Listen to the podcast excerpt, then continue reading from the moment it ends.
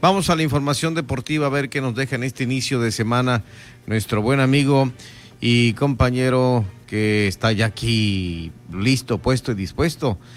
Nuestro estimado Leonel Miranda Alvarado, el Boston. ¿Cómo estás, Leonel? ¿Qué tal, Pedro? Muy buenas noches. Buenas noches a todo el auditorio de Heraldo Radio La Paz.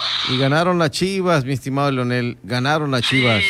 ¿Eh? Sí, así es. Eh, quedaron listas las semifinales en el fútbol de la Liga MX y pues las Chivas dejaron fuera al América, pero ahora también en la Liga Femenil el América dejó fuera a las Chivas. Hoy se, se jugó el partido de vuelta, quedaron 2 a 2, pero en el marcador global eh, América gana 3 a 2, así que ahí está ya la... Pero no deja consuelo. No, pues claro que no, desde luego. A los varones que le van a la América. Muy bien. Eh, eh, saludos pues ahí al, compañero Sergio Estrada Tamarindo, a ver si, si le sigue yendo a la América. Seguramente que andar de capa caída con esto de que quedó fuera el América. varios, Leonel, varios están todavía llorando, sufriendo por la herida. hay que darle vuelta a la página y seguimos adelante. Muy bien, arriba la chivas. Vamos adelante pues, Leonel, te escuchamos. Nos vamos rápidamente con la deportiva de este lunes 30 de noviembre. Ya quedaron listas las semifinales, decíamos, son los mejores del Guardianes 2020. León, Pumas, Cruz Azul y Chivas se disputarán los dos boletos a la gran final del semestre. Este Guardianes 2020 casi llega a su fin, ahora solo están los mejores y las cuatro escuadras que mejor hicieron las cosas ahora están en las semifinales en busca de un boleto para la gran final del torneo. León enfrentará a Chivas con la ida en Guadalajara y la vuelta en León. Y del otro lado, Pumas visitará al Cruz Azul en el Estadio Azteca y recibirá a los Celestes en Ciudad Universitaria. Así que ya están listos las semifinales del fútbol mexicano.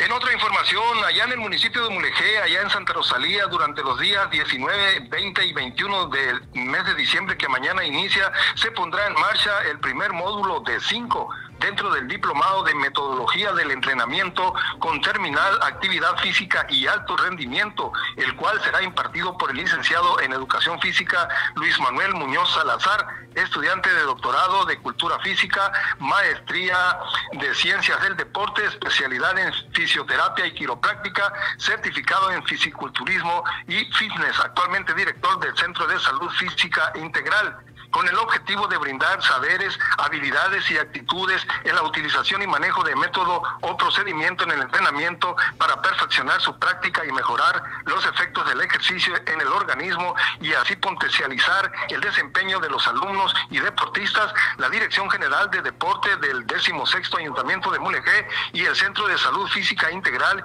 invitan a participar en estos módulos. Los contenidos de este diplomado de entrenamiento serán alineación en la actividad física y deporte, descanso y su importancia para la realización de actividad física y deporte, conocimiento del cuerpo y bases del entrenamiento. En el primer módulo los temas serán principios pedagógicos, evaluación física y composición corporal en el entrenamiento y planeación. Habrá otros módulos que serán eh, para el próximo año 2021 durante los meses de febrero, abril y termina en julio.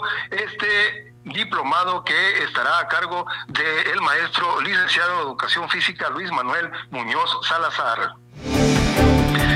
Y en otra información, logra Baja California Sur el campeonato en el Nacional de Ciclismo de Pista que se realizó en Aguascalientes 2020, organizado por la Federación Mexicana de Ciclismo, posesionándose por encima de Nuevo León y Jalisco. Baja California Sur logra el primer lugar en el medallero general Meritorio el resultado para los seleccionados sudcalifornianos que aún con las complicaciones que se han presentado durante este año relacionados con la pandemia del COVID, que entre otras cosas los mantuvo en confinamiento durante varias semanas con entrenamiento en casa, además de la suspensión de la mayoría de los eventos programados para este año, dieron una muestra del gran talento que tienen los ciclistas sudcalifornianos. Fueron 18 medallas de oro, 6 de plata y 11 de bronce, un total de 39 medallas donde destacan las actuaciones de Sebastián Ruiz Terán, quien ganó cuatro medallas de oro, además de Edgar Ismael Verdugo, Jorge Peirot, Michael Zárate, Yuli Paola Verdugo, Juan Carlos Ruiz, Alexa López, Daniela Gutiérrez, Air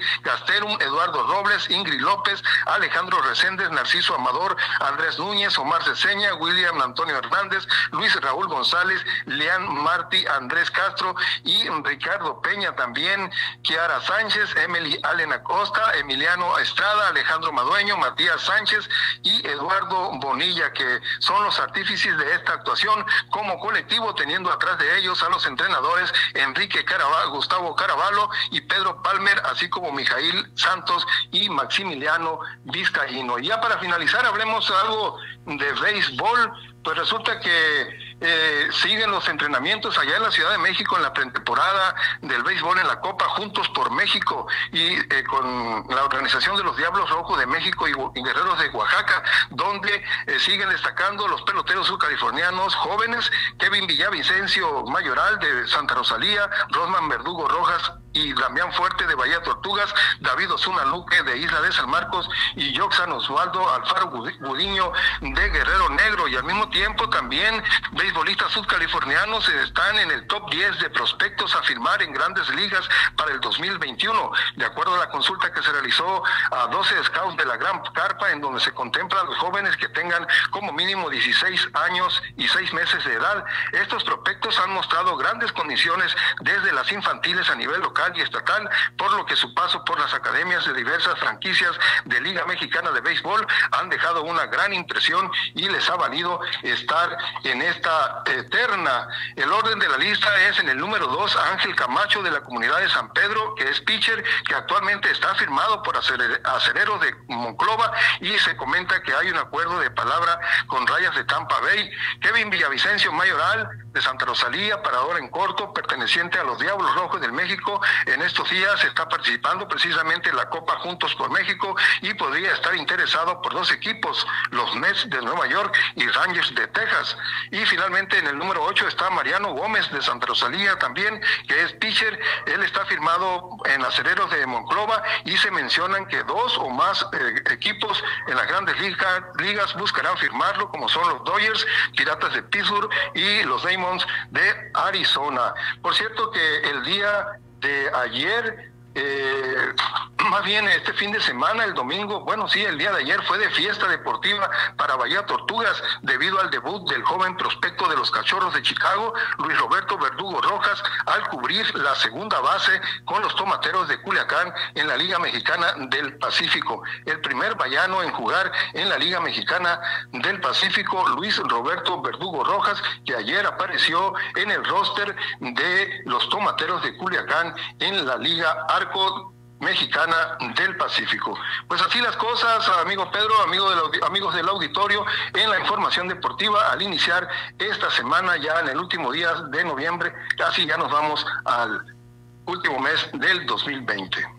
Pues cómo no va a avanzar ahí Luis Roberto Verdugos, es hijo precisamente de ese gran beisbolista que fue Roberto Verdugo. Así es, este muchachito ya está como prospecto firmado con los Cachorros de Chicago y ahorita en estas eh, fechas está pues jugando con los Tomateros y ya se presentó en el roster el día de ayer cubriendo la segunda base.